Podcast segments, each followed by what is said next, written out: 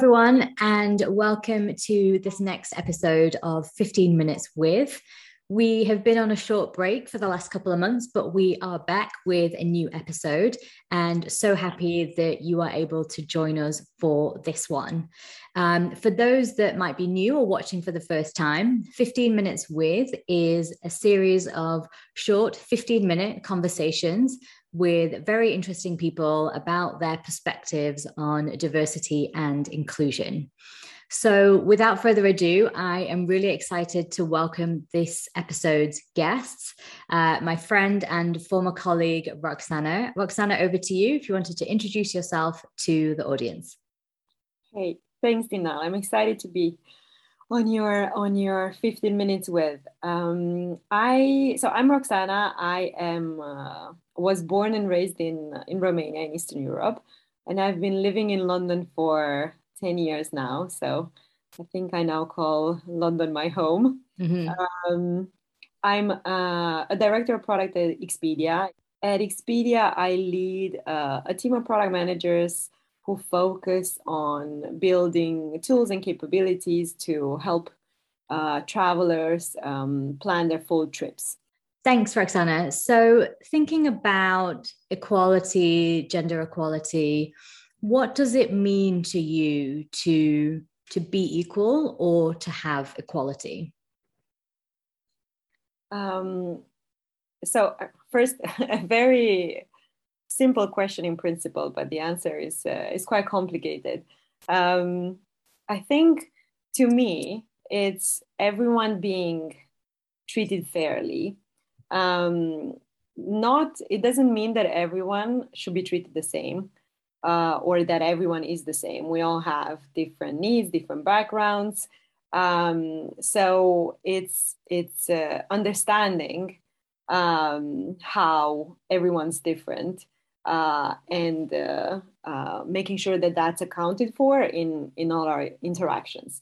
Um, the, the way I think about it, I went to an allyship training at Expedia, mm-hmm. and uh, they showed a, a video, which is probably being shown at every possible training, corporate training um, of this uh, of this type. And it was um, it was a race, uh, and the race was, imagine like one kilometer. Mm-hmm. Um, and instead of everyone st- uh, starting at the same line at the back, people were starting at different points. So some were closer right. to the finish line, some were at the very back.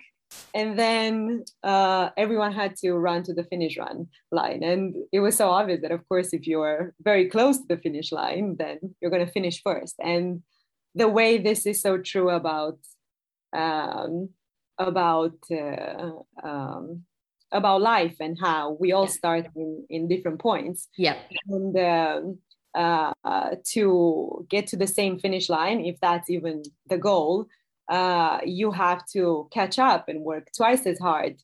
Um, and uh, and how people starting really far ahead, um, not that they should slow down, but at least they should become aware. They should be aware that they're really far ahead. Yes. And uh, and try to create these equal opportunities, which is which is what I think equality is. Mm-hmm. Yeah, absolutely. I couldn't agree more. And, and I think you mentioned a really important point around, uh, and I think I've, I've I've probably mentioned this in other episodes as well, around power and privilege and and who has that, being aware of that, and and the responsibility that that carries as well for others who don't have access, who don't have opportunities, and the awareness that you as a a powerful or privileged person has, and uh, the role that you play as an ally to ensure equity and, and equality for, for everybody. So yeah, really important point. Thank you. So um, you talked a little bit about what you do at Expedia, um, and uh, in in a in a product role, and and and looking at kind of diversity and inclusion and how generally the corporate world is is addressing it is, you know, typically through internal measures, training, initiatives, policies, et cetera. Um, looking at what you do specifically and, and, and building products, how do you how do you apply diversity and inclusion, or, or look at look at that through what you're building in terms of travel products and and your end audience? How does that how does that thinking come into play for you? It's quite simple in practice. I think a product is only as diverse as the team who's building it, mm-hmm. because it's it's as as product people, uh, we need to kind of get into the mindset of the consumer and empathize with the consumer. And it's it's uh, for that to happen, you have to have uh, points of view of uh, different and diverse segments. And the only way to really have that is to either have different and diverse points of view in your team, or make sure you listen to them when you when you build and design a product. So uh, I think Expedia is making an effort to make sure that we have diversity in in the teams. Um, and I think I um, what this means for us is that um, when we and and that's again with with us when we are hiring, when we're trying to build a team, when we're trying to uh, make sure there's equal representation, that we do notice that, oh, there isn't any, and we need to do something to to make it happen. Um, and and to listen to all these viewpoints in the very early stages of building a product. So it all starts with doing research, doing uh, uh, surveys and questionnaires, and creating a prototype, putting it in the lab, showing it to a few people. So uh, all of this means that we are recruiting participants for our surveys, that uh, right. we are recruiting participants for our lab sessions. And, and that's where we need to make sure that the opinions uh, are diverse, that we're not asking the same kind of person over and over again. Do you do you think this product is great? It doesn't meet your needs. um, yeah, that's true. So, uh, and that's that's uh, that's something that needs to happen uh, with when you're designing the survey. So, as as uh, uh, someone who works in product, you work with U X and research. Uh, at every step, this needs to be considered. Then when you're hiring um, in your team, uh, if you, in in I think in, in tech, uh, it's it's uh, um, probably less bad than it used to be, but uh, um, there's uh, there's uh, just more men working in, in tech than, than yeah. women. So. Oh, yeah. Yeah. Uh, if uh, if we've assembled a team and, and there's uh, five men and no women, then you need to ask the question, why, why is that?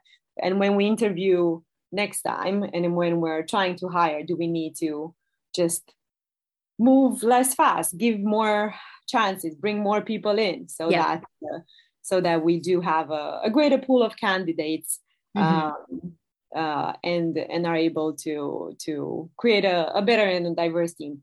Great. Thank you.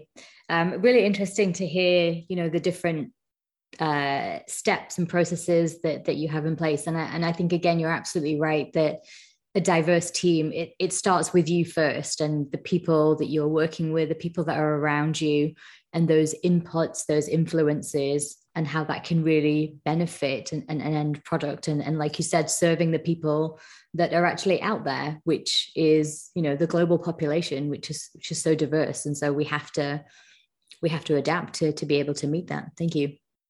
In terms of solutions, which is what I like to focus these these conversations on, what do you think what do you think needs to change to achieve greater equality at work or, or in society at large? What are your thoughts on that? I think uh, awareness for on with this is everyone's job. Awareness of uh, where you're lucky, where you have privilege, where things might be yes. harder uh, from for someone that's not you. Recognizing that and and um, and and helping where you can is uh, is important. I think so. Yes. I think. Uh, If we can all do that, and uh, as we do our jobs, um, just have this in mind whenever you're hiring, whenever you're uh, assembling a team, whenever you're creating a product. Um, this needs to be top of mind, because otherwise, it's it's not going to happen. And I think I've been I've been lucky to work with some very inspir- inspiring women, and also uh, very great leaders.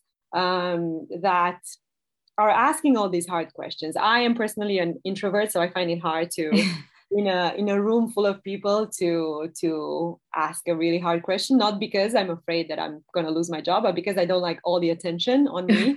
Right. Um, but we did have a few instances where in there were some big initiatives, and um, the question was being asked, like, why is there no, uh, no, not more um, representation in the people leading those initiatives? Mm-hmm. Um, and uh, I think it's important to kind of either ask the hard question, or if you can't, like me, try and support people who are asking them and think, yes, um, that that person is, has been really brave um, and is probably terrified right now. So, you know, don't look away, uh, support them. Yeah. And, and if you do agree with them, which you do, because everyone in the room agreed, say you agree, um, and, mm. and make this, make this a normal conversation to have.